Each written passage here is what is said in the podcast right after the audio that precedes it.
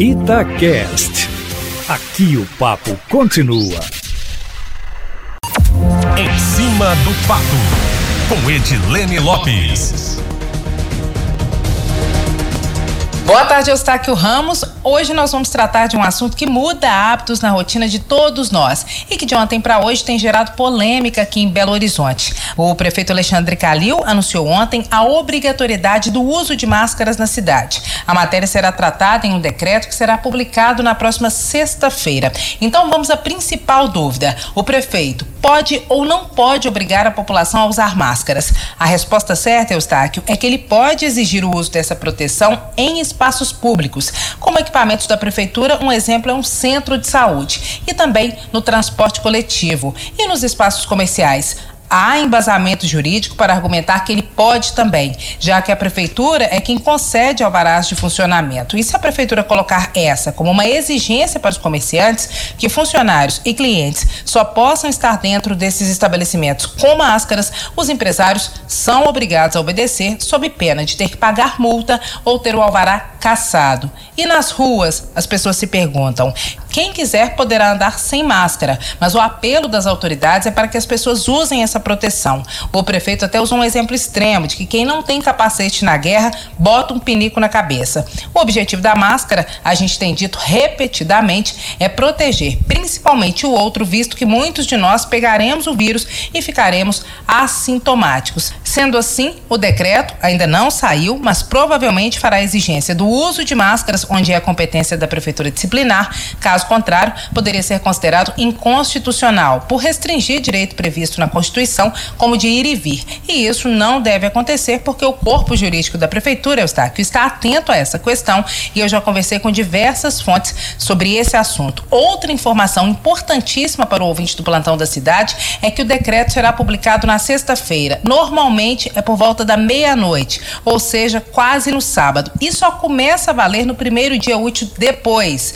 o que significa significa que começa a valer na segunda-feira. Vai dar tempo para as pessoas se organizarem com máscaras caseiras, como as que eu ganhei da nossa queridíssima ouvinte Madá, que faz para vender e tem tanta gente vendendo, né? No entanto, quem for comprar em grandes estabelecimentos pode enfrentar alguma dificuldade com preço. Eu comprei, Eustáquio, uma máscara, uma unidade descartável, em uma farmácia aqui de Belo Horizonte por 16 reais. Preço abusivo. Inclusive, para quem está abusando, é bom ficar esperto. O PROCON da Assembleia deve fazer uma batida nesses estabelecimentos ainda nesta semana para flagrar esses abusos e multar os estabelecimentos infratores. Eu conversei com o presidente da Assembleia mais cedo, o deputado Agostinho Patrus, e amanhã a casa vai votar projeto que obriga estabelecimentos públicos e privados a fornecer máscaras aos trabalhadores. Ou seja, as prefeituras e o governo do estado terão que fornecer máscaras para os servidores que estão trabalhando e postos de gasolina, supermercados, farmácias e todo estabelecimento comercial que estiver funcionando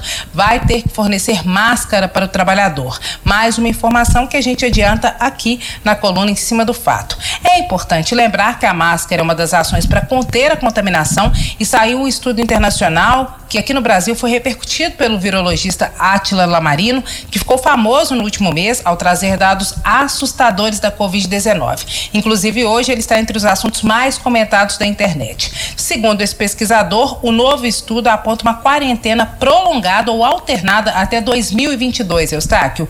E se não houver intervenções para conter a pandemia, os problemas podem durar até 2024. Segundo o mesmo estudo, citado por Átila Lamarino, se as pessoas pessoas se contaminarem apenas uma vez e não houver vacina nos próximos anos, o vírus demora cinco anos para desaparecer do planeta. Muita gente acha que é exagero, mas esse pesquisador brasileiro tem acessado os principais estudos internacionais e dado muitas entrevistas sobre o tema. Inclusive, virou colunista em um grande jornal brasileiro. Esse estudo ao qual ele se refere não trata especificamente da situação do Brasil, mas eu conversava com o secretário estadual de saúde antes da nossa entrevista exclusiva exclusiva na segunda-feira e, de fato, existem estudos que apontam um quadro de muito cuidado e ações de restrição em todo o mundo que podem durar por até um ano e meio. Vou fechar com duas informações, Eustáquio. Um comentário sobre algo que seria cômico se não fosse trágico.